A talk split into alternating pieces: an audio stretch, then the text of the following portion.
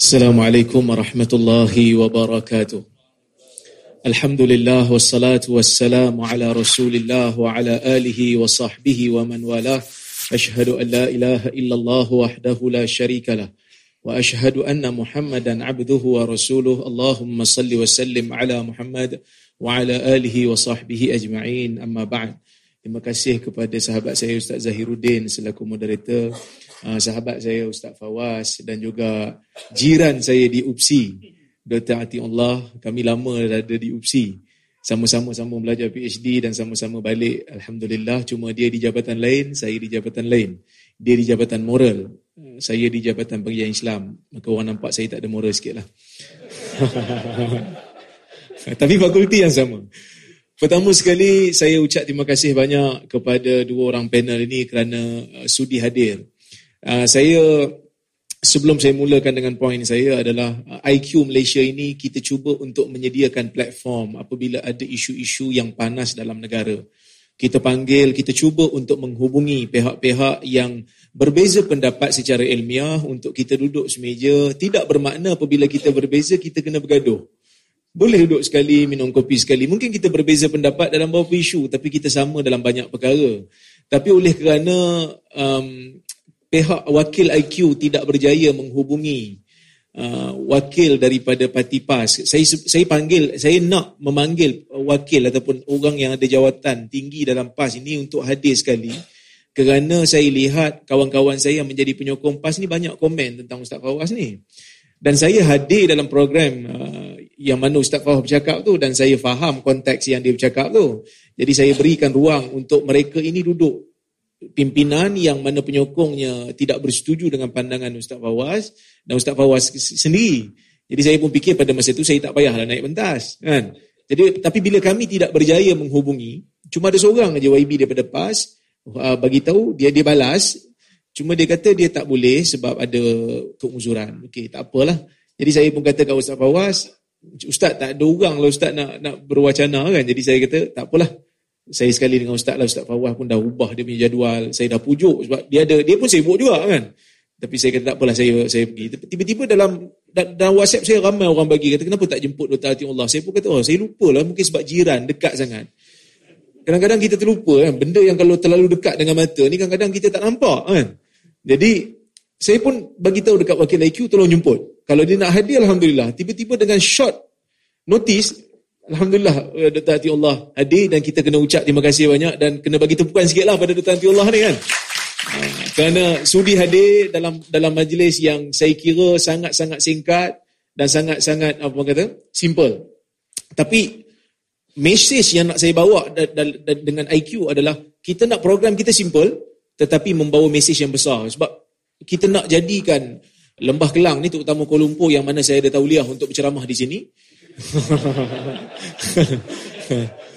medan untuk masyarakat uh, membina ataupun membina kemahiran berfikir mencerna maklumat yang berbeza dan membuat keputusan untuk diri sendiri uh, itu lebih baik dan menyehatkan akal dan menyegarkan akal berbanding merusuh di masjid kan kita bukan nak merusuh kita nak berbincang dan berbahas jadi InsyaAllah wacana ni tak ada, kita tak ada nak hentam sesiapa. Kita nak tengok daripada mana angle yang kita nak kita kita nak kita nak bincang. Okey. Bila uh, berbalik kepada isu. Pertama sekali, saya ingin jelaskan bahawasanya Islam ini ketika mana dia diturunkan, ia diturunkan di dalam Al-Quran dan disebut dalam hadis tidak ada pembahagian ataupun pengkategorian yang jelas. Kerana uh, pada zaman itu masyarakat ataupun masyarakat di zaman itu Uh, turunnya hukum kepada mereka berdasarkan kepada suasana dan keadaan.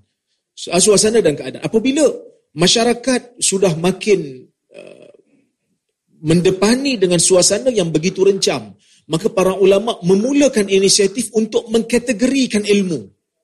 Yang pada asalnya Islam itu adalah satu, akidah, Ah, syariah, akhlak, itu semua satu asalnya. Tidak ada pengkategorian yang jelas dalam bentuk ilmu yang tersusun teorinya.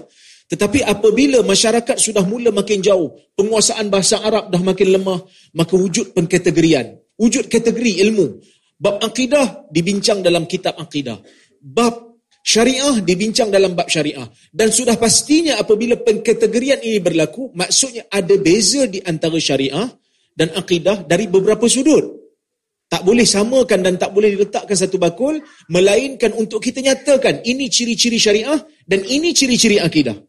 Maka apabila telah berlaku pengkategorian, kita tengok dalam isu politik ini dia ada sedikit kekeliruan yang berlaku. Kerana sebahagian ulama seolah macam Asy'ariyah, saya saya nak bacakan teks Al-Amidi. Al-Amidi dalam kitab dia Ghayatul Maram. Dia menyebutkan, clear dia kata, saya bacakan pada tuan-tuan dan perempuan, supaya kita sama-sama dengar. حميدي kata, واعلم أن الكلام في الإمامة ليس من أصول الديانات ولا من الأمور اللابديات بحيث لا يسع المكلف الإعراض عنها والجهل والجهل بها والجهل بها بل لعمري بل لعمري إن المعرض إن المعرض عنها لأرجى حالا من الواغل فيها. Maksudnya Al-Amidi sebut dalam kitab dalam kitab uh, ilmu kalam dalam kitab akidah dia dia kata ketahuilah sesungguhnya perbicaraan perbincangan dalam imamah dalam urusan nak melantik pemimpin bukanlah dalam bab dia tak terletak dalam bab usul dianat dia bukan bab dalam usul agama Bukan juga dalam perkara yang labudiyat. Bukan satu perkara yang tak boleh tidak. Melainkan kita kena bincang. Maksudnya ada orang bincang, ada orang tak payah bincang. Kerana benda ni fardu kifayah. Okey? Jadi, dia kata sehingga kan tak ada ruang untuk mukallaf berpaling. Maksudnya bukan benda wajib sampai kita kena bincang sentiasa. Bahkan dia kata orang yang berpaling daripada berbincang isu imamah ni, lebih baik keadaannya daripada orang yang masuk dalamnya. Kerana dia kata kalau yang masuk ni, tak boleh tidak akan berlakunya ta'asub. Tidak boleh tidak akan berlakunya permusuhan. Ini disebut dalam bab politik dulu. Kan? Jadi, saya nak sebut, bila masuk bab politik ni, politik Islam, ia disebut dalam kitab akidah. Bahkan saya nak kata beginilah, bukan hanya bab politik. Sebenarnya siapa yang membaca kitab-kitab akidah yang awal, macam kita Al-Muzani, Syarh Sunnah. Dia menyebut beberapa perkara fiqah yang selain daripada politik. Selain daripada politik, dia sebut masalah fiqah. Dia sebut masalah kasar salat. Dia kata di antara perkara yang membezakan ahli sunnah itu adalah kasar salat umpamanya. Maksudnya, ahli sunnah berpegang dengan bolehnya kasar salat. Dalam kitab uh, Abu Hanifah lebih awal daripada tu. Meninggal pada 150 hijrah. Abu Hanifah dalam Fiqhul Akbar, kitab akidah, dia menyebutkan tentang solat tarawih bulan Ramadan. Dan kita tahu solat tarawih bulan Ramadan ni tak termasuk dalam akidah. Kan? Kalau termasuk dalam akidah, saya ingat masjid dia tak kurang lah hujung Ramadan tu kan. kan? Itu. Kemudian Umpamanya, sebahagian ulama-ulama usul juga menyebut tentang solat di dalam seluar. Maksudnya, solat sambil pakai seluar. Itu di antara ciri ahli sunnah. As-Sawri, Sufyan As-Sawri pernah menyebut. Dia kata, Man lam, yas, man lam yamsah alal khuffain, fattahimuhu ala dinikum. Sesiapa yang tidak menyapu di atas khuf, kamu boleh pertikaikan. Pertikaikan dia, kamu boleh cela dia bukan celah lah maksud kau boleh pertikaikan dia mengikut agama kamu. Maksudnya Sauri menyebut benda ni sebagai satu parameter dalam akidah. Maka saya nak saya nak uraikan di sini pada tuan-tuan adalah apa dia yang kita nak ambil pengajaran daripada sini. Keberadaan sesuatu benda dalam kitab akidah tidaklah secara automatik menjadikan dia bab akidah.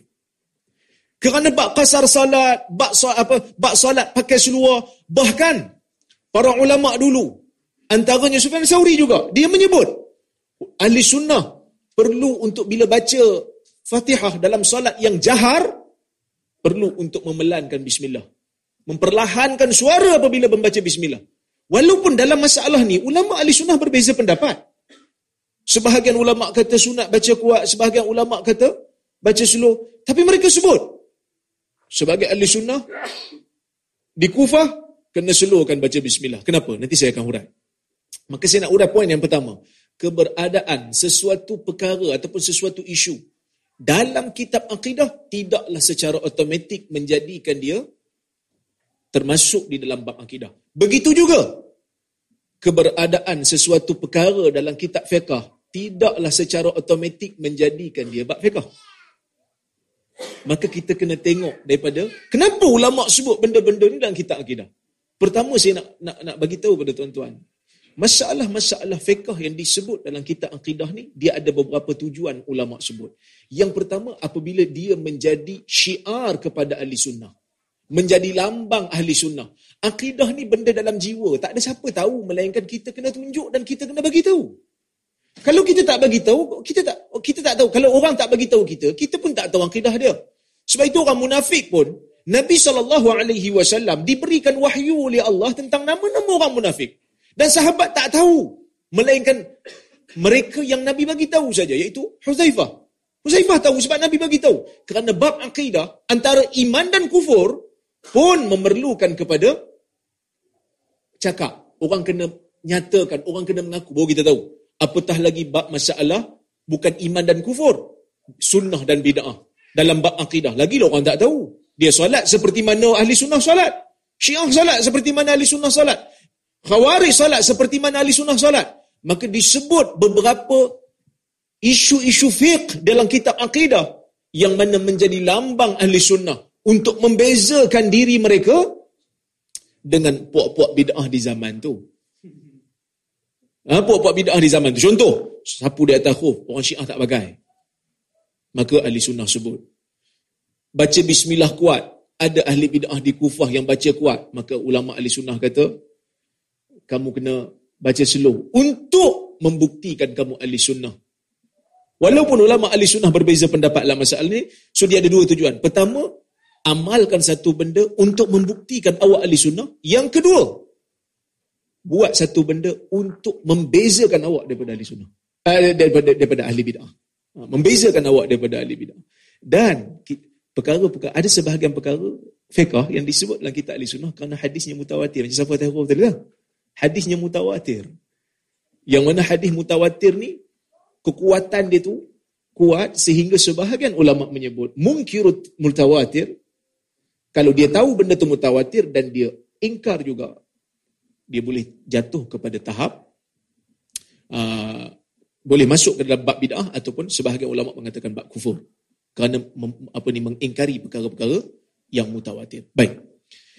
Balik pada isu akidah. Bila kita sebut tentang akidah, akidah ni dia special lah. Dia masuk dalam kitab fiqah pun dia masuk. Walaupun sebahagian ada ilmuwan menulis semalam. Sebab sebenarnya saya pun terharu jugalah ramai orang bincang wacana ni sebelum dia berlangsung lagi kan. Saya tak tahu. Belum belum bincang lagi dah orang ada yang kata akan memecah belah kan. Tak ada pecah belah pun okey je kan. Kita.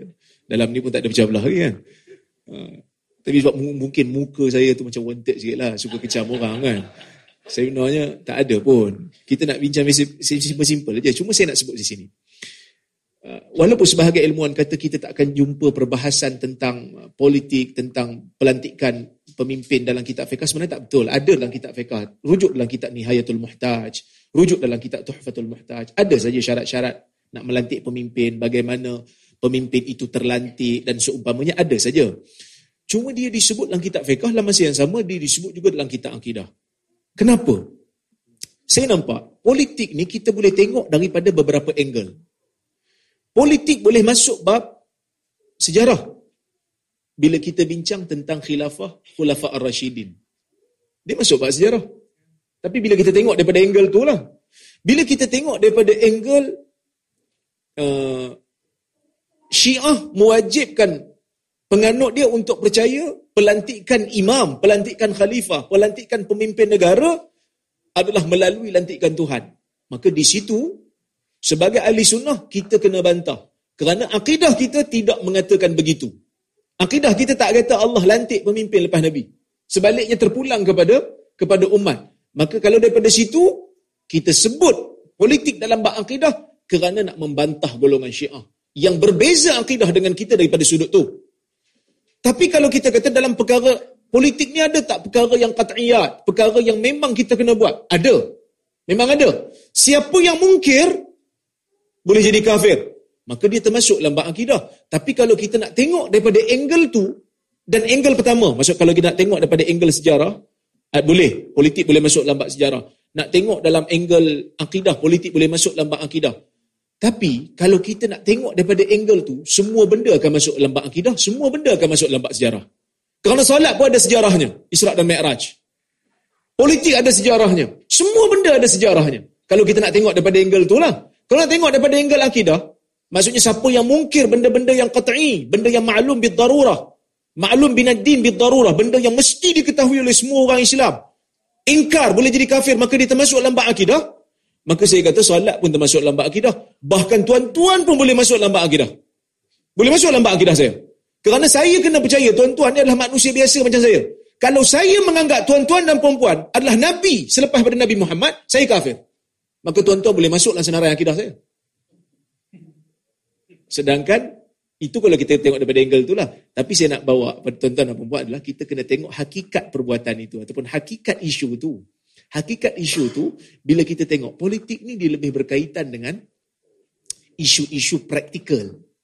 Bila isu praktikal maka kita kena letakkan dia dalam perbahasan perbahasan usul uh, perbahasan apa ni fiqh kerana dia lebih kepada praktikal. Bahkan dalam hadis Nabi sallallahu alaihi wasallam pernah sebut kepada Huzaifah yang mana Huzaifah tanya pada dia, yang mana Nabi sallallahu alaihi wasallam suruh dia berpegang dengan imam dan jamaah kan.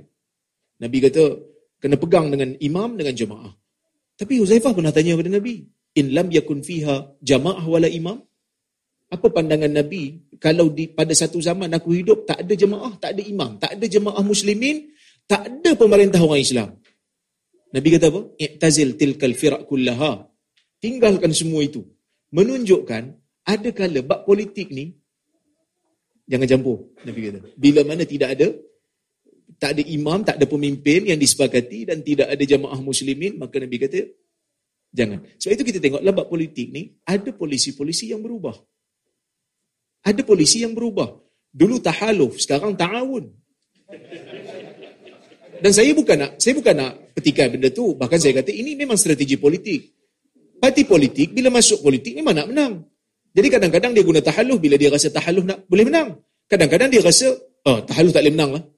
Tak bolehlah kita bersama dengan dia orang kerana asas dah lain dah, ijtihad dah lain, so kita buat ta'awun. Benda ni bukan bak akidah. Kalau bak akidah dia tak berubah. Dia berdasarkan kepada maslahah. Yang saya heran ni, yang saya heran ni, bila sahabat saya Ustaz Fawaz sebut tentang akidah apa ni politik uh, tidak termasuk dalam perkara akidah dia lebih kepada tajuk uh, syariah ataupun fiqh. Orang duk melompat-lompat seolah-olah macam dia kata politik ni tak ada kaitan dengan agama. Bila sebut tentang politik dalam bab syariah, dia bukan tak ada kaitan dengan agama. Masih ada.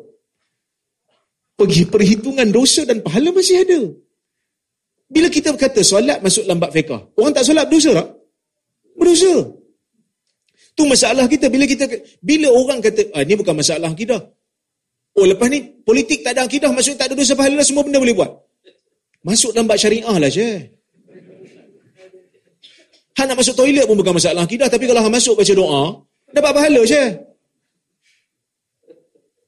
Ini masalah. Itu itu yang kedua. Yang ketiganya, Kadang-kadang orang yang melompat-lompat bila orang lain disebut politik bukan masalah akidah. Dia terlompat, dia kata tak boleh masalah akidah. Tapi dia maki orang macam dia pula tak ada akidah.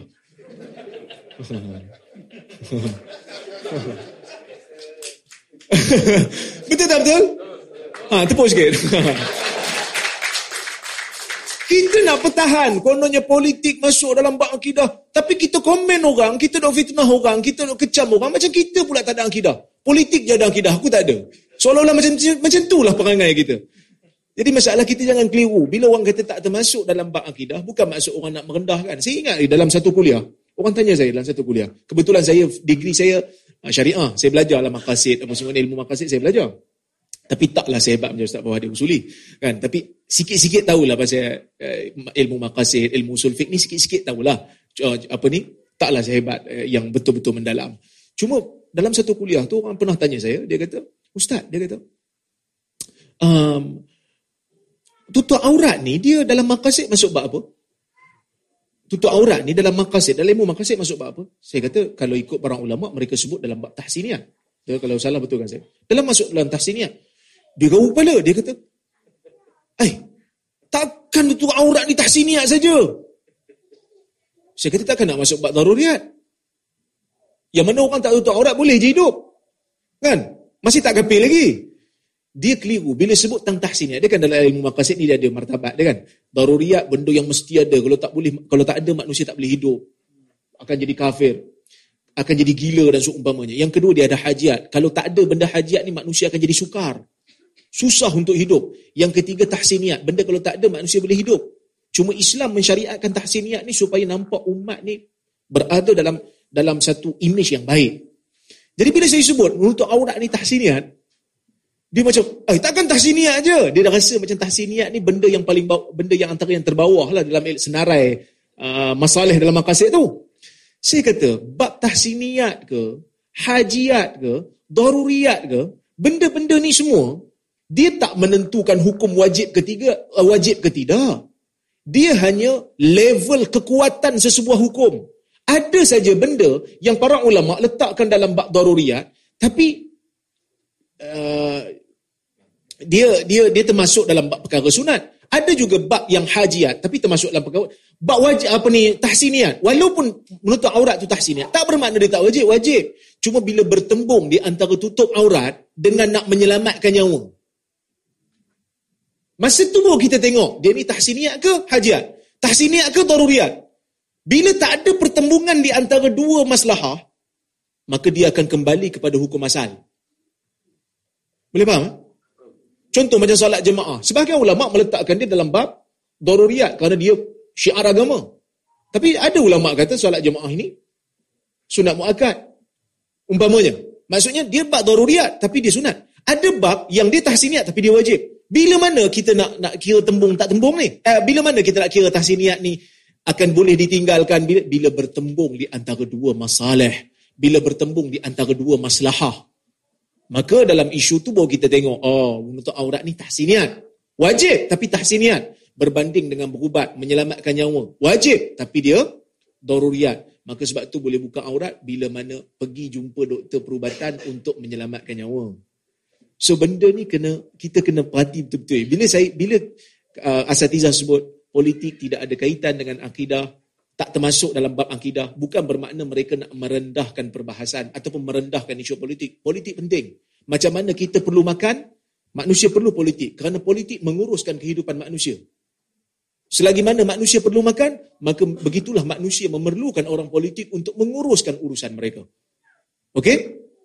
Itu yang yang yang ketiga. Yang keempat, bila kata ah, dalam politik ni kadang-kadang ada masuk komunis, komunisme, ada yang masuk sosialisme, saya, saya lihat memang itu ada kaitan dengan uh, uh, akidah dan dalam masa yang sama dia rangkumi politik. Tetapi bila kita bincang tentang nasionalisme, tentang komunisme, tentang sosialisme, saya punya saya punya kecenderungan lah.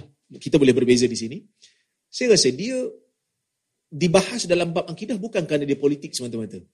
Tetapi kerana dia ada kepercayaan yang bercanggah dengan dengan akidah Islam. Bila mana tidak percaya kepada benda gaib. Maka itu bukan isu politik lagi dah. Dia lebih kepada akidah. Tapi kalau isu politik yang tidak ada langsung unsur kepercayaan kepada benda gaib yang menyanggahi akidah Islam, kita akan layan dia sebagai isu politik. Maka sebab itu adanya demokrasi, adanya parti politik. Ini semua lebih kepada practicality ataupun practical dalam bab dalam bab politik. Saya tak ada masalah dengan orang yang nak um, meneruskan kata politik Islam penting kerana saya juga berpandangan begitu. Tetapi saya tidak bersetuju kepada orang yang mengecam orang lain, menuduh orang lain liberal, menuduh orang lain sekular, hanya semata-mata bila dia mengatakan politik Islam termasuk dalam bab syariah. Kerana bukan bukan Asatijah hari ini yang cakap. Amidi pernah cakap, Imam Ghazali pernah cakap, Al-Iji pernah cakap, Taftazani pernah cakap benda yang sama. Jadi dia hanya mengulang benda yang yang disebut oleh ulama silam. Yang menjadi masalahnya apa dia? Masalahnya bila kita ni tengok poster lepas tu baca dengan emosi. Macam saya Ustaz Fawah kena ni macam saya kena dulu lah. Saya kadang-kadang saya tulis lambat hadis kan. Letaklah pandangan ulama hadis punya banyak. Bukhari kata perawi ni matruk, Nasai kata matruk, Daraqutni kata dajjal. Lah kali saya tulis kesimpulan, kesimpulannya hadis ni palsu. Tapi orang Melayu kan tak baca isi kandungan. Dia baca tajuk aja ataupun dia baca kesimpulan aja. Kan? Dia baca tajuk, dia baca kesimpulan. Lepas tu dia kata, tengok orang ni semua benda palsu. Padahal yang saya nukil tu dia tak baca pun. Tu ada orang kata, Rora lepas ni kau tak payah tulis kesimpulan, tak payah tulis tajuk. Letak aja artikel panjang-panjang. Tapi masalah juga. Nanti bila kita tulis tak ada tajuk, tak ada kesimpulan, orang baca panjang sangat, dia kata panjang lah, boleh lukis tak? ha. Jadi cukuplah sekadar itu dulu. InsyaAllah. Terima kasih. Dr. Uh, Dr. Azami, andai kata PAS memanggil doktor untuk berwacana di pentas mereka. Saya okey saja. Ha, uh, saya saya masa, masa isu RU 355, saya antara itulah permulaan saya dibenci oleh sebahagian uh, penyokong-penyokong PAS. Masa RU 355 saya ada dijemput untuk ke wacana mereka dan saya mulanya saya minta tangguh kerana saya punya jadual tidak tidak mengizinkan. Kemudian saya bagi tahu semula kepada mereka dan saya setuju. Tapi wacana itu tak jadi. Dan saya mengharapkan supaya um, kita berbahas dan berwacana dengan cara yang sehat lah. Dan saya pun pernah jemput, uh, usaha untuk jemput beberapa asatizah-asatizah mereka tapi setakat ni saya belum jaya lagi. Dan mudah-mudahan insyaAllah lepas ni kita akan kita akan terus berwacana sekali. Kerana bukan apa, masalah tak, tak ada masalah apa, masalah khilaf saja. Masalah berbeza pendapat dalam ijtihad saja. Tak bermakna bila kita duduk sekali ni kita kena leburkan pendirian kita. Tak. Masing-masing dengan pendirian masing-masing kan. Jadi sebab itu saya, pada pandangan saya, boleh je duduk sekali. Dengan DAP pun kita boleh duduk sekali. Tak ada masalah. Kan? Macam saya dengan Ustaz Fawaz. Kan? Parti kami lain-lain. Di mana ada parti? saya orang tuduhkan DAP kan. Walaupun saya bukanlah sebenarnya. Tapi ada beberapa benda yang saya beza dengan dia. Dengan tadi Allah pun saya beza dengan dia. Ada beberapa benda. Tapi kami duduk sekali. Minum kopi sekali. Kan? Ha, cuma kali ni saya belanja. Lain kali. Faham-faham je lah kan? okay, terima kasih banyak. Safawah dia lah Hizbiyah. Baik. Allahu Akbar. Baik, uh, Ustaz Fawaz, balik pada perbincangan yang serius. Okey, uh, nak tambah sikit apa ni, Masya Allah apa yang disebut oleh Ustaz Fawaz tadi. Um, sebab ada audiens kata Ustaz, kalau boleh istilah-istilah Arab tu terjemahkan. Contoh macam istiqra. Istiqra ni penelitian menyeluruh. Uh, analisis menyeluruh. Uh, so kadang-kadang ada yang tak faham. Cuma uh, tertarik dengan soalan sahabat tadi. Masya Allah sangat menarik. Iaitu uh, keadaan politik umat Islam hari ini apabila kita tengok dalam dalam dalam hadis dalam sirah kebanyakannya bercerita tentang khilafah kan. Kemudian ada hadis dalam riwayat Muslim Nabi kata idza buya ali khalifatain faqtulul akhir minhuma apabila dibayah dua orang pemimpin dalam satu negara maka hendaklah kamu bunuh yang terakhir. Maka dalam isu ini menjadi satu polemik apabila munculnya uh, satu kerajaan baru di Andalus pada ketika itu. Yang mana zaman tu Abbasiyah ada tapi dalam masa yang sama kerajaan Andalus pun muncul dan dua-dua klaim uh, pemimpin negara mereka adalah sebagai khalifah bagi umat Islam. Maka dalam isu ni ulama terbahagi kepada beberapa pandangan. Pandangan yang pertama tak boleh langsung. Yang ni majoriti ulama lah. Ha, dia tak boleh. Dia mesti ada satu je khalifah. Tak boleh ada dua. Kemudian uh, pandangan yang kedua dia kata boleh mutlak. Dia kata. Tapi pandangan yang ketiga ni bagi saya lebih seimbang lah. Jua ini pernah sebut benda yang sama.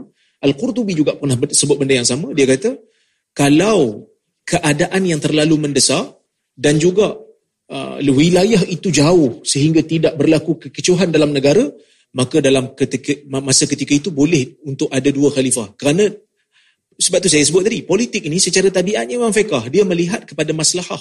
Bila Nabi kata hendaklah, bila Nabi kata kamu kena sabar bila pemimpin kamu zalim, bukan bermakna Nabi suruh kita berakidah untuk percaya pada orang zalim dan orang zalim ini uh, akan menyebabkan kita masuk syurga. Tak. Tapi Nabi nak tahan darah orang Islam daripada ditumpahkan dengan lebih dahsyat lagi.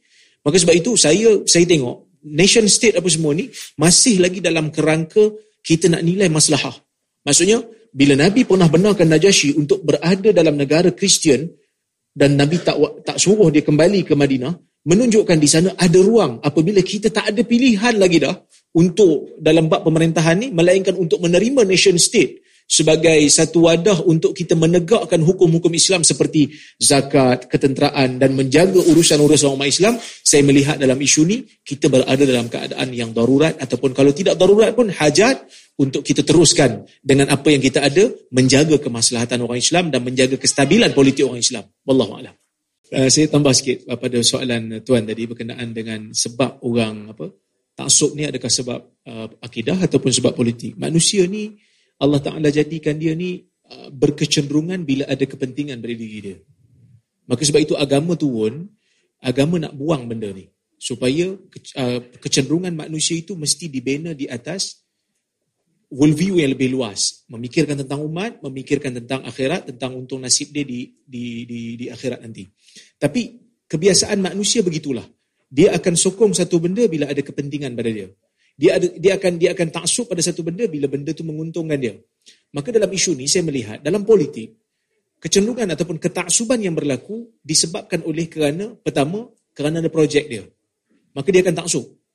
Bila dia dapat projek, dia dapat kekayaan, dia dapat kesenangan, dia dapat kuasa, maka dia akan taksub pada orang yang memberikan dia kuasa.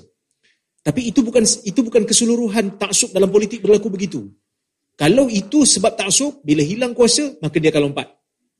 Bila hilang kuasa, dia akan berubah. Kerana ketaksuban itu boleh hilang apabila hilang kepentingan. Kerana dunia ni dia tak kekal. Kuasa tak kekal. Harta pun tak kekal. Hilang benda tu, hilang ketaksuban. Itu satu. Tapi ada satu lagi ketaksuban, taksub disebabkan agama. Yang ni dia takkan dia takkan berhenti melainkan sampai kiamat. Kerana agama ni kekal ada. Yang ni paling bahaya. Maka sebab itu saya pernah sebut dulu. Nabi SAW tak suka orang melakukan, melakukan maksiat.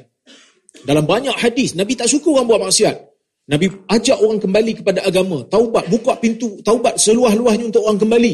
Sampaikan ada hadis Nabi sebut tentang pelacur bagi anjing minum. Menunjukkan dosa besar macam mana pun Nabi ajak kembali. Kerana orang yang dosa, dosa besar pun ada ruang untuk taubat. Kan? Tapi dalam banyak-banyak hadis Nabi, Nabi ada kecam satu satu golongan manusia yang zahirnya saleh tapi buat maksiat atas nama agama, iaitu golongan khawarij. Sebab itu Nabi sebut dalam hadis, Nabi kata la in adraktuhum uh, Nabi mana? La aqtul uh, la, la in adraktuhum la aqtulannahum qatla'at. Kalau aku jumpa golongan khawarij ni, Aku akan bunuh mereka, aku akan perangi mereka seperti mana diperangi golongan Ad. Kenapa Nabi nak perangi golongan Khawarij ini? Kerana mereka membunuh atas dasar agama. Kerana mereka taksub atas dasar agama. Dan ketaksuban atas dasar agama ini tidak akan tidak akan berhenti melainkan apabila kita sedarkan mereka tentang kesilapan mereka ataupun sampai mereka pergi ke negeri akhirat. Maka bahaya taksub atas dasar agama ini. Maka sebab itu kefahaman terhadap agama ini mesti diperbetulkan. Maka sebab itu kita buat wacana ni. Kerana kadang-kadang dalam bab politik pun, dalam bab politik ni, walaupun ada orang taksub disebabkan kerana harta, kerana projek, kerana kesenangan, kerana kuasa, ada satu golongan yang taksub kepada pimpinan parti mereka kerana mereka menganggap itulah tuntutan agama. Kalau keluar daripada kumpulan ini, tak selamat. Kalau keluar daripada kumpulan ini, maka munafik. Kalau keluar daripada kumpulan ini, kafir. Saya pernah jumpa satu orang Walaupun ada orang cuba nafikan, tapi kita tak boleh tak boleh tolak kebarang kalian ataupun tak boleh tolak hakikat benda ni berlaku. Mengkafirkan orang di atas dasar perbezaan pahaman politik. Yang mana pahaman politik ni hanyalah ijtihad. Kita boleh kafirkan orang atas bukti. Tapi sekadar berbeza parti politik nak mengkafirkan bahaya. Saya jumpa satu orang. Dia bagi tahu kat saya, dia tanya saya satu soalan. Dia tanya UMNO ni kafir tak ustaz? Tapi benda ni sebelum tahun lah. Benda ni sebelum ta'awun lah. Saya pergi ceramah kat satu tempat, di Johor, dia tanya saya soalan tu. Tiga hari saya ceramah, cerita pasal ilmu, tak ada cerita pasal politik. Mungkin boleh sampai tiga, dah sampai tiga hari, dia kata, aku tak boleh jemu, kena mari, mari isu politik pula lah. Dia tanya saya, so, UMNO ni kapir tak Ustaz? Saya kata, Haji fikir macam mana? Bagi saya kapir. Wallahi. Cuma saya tak tahu nama dia sebab saya tak tanya. Sebab saya pergi kuliah kan. Soalan umum daripada orang awam. Dia kata bagi, bagi saya kapi. Saya tanya dia soalan. Kenapa kalau kapi semata-mata menyokong parti? Kalau dia mati, tak boleh tak boleh tanam kat kubur orang Islam lah.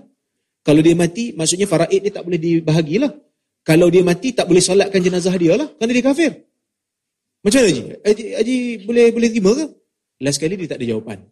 Datang satu orang, jumpa saya, dia kata betul lah. Kita ingat kafir ke orang ni senang je.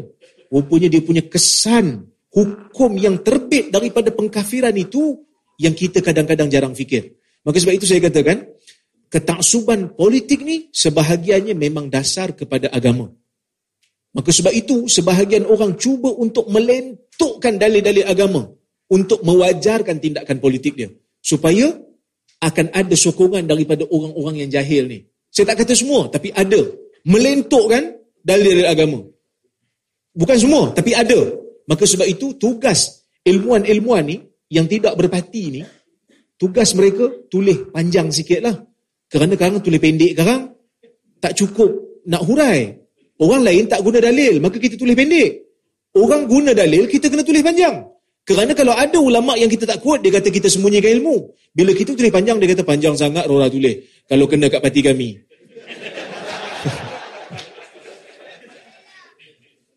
kan? Bila kena kat parti sekian-sekian, kita kena tulis panjang kerana mereka bahas isu yang ada kaitan dengan dalil. Dan saya kena huraikan sekadar yang saya jumpa pandangan ulama kalau-kalau ada ulama yang setuju dengan mereka. Atau bukan ulama tu setuju.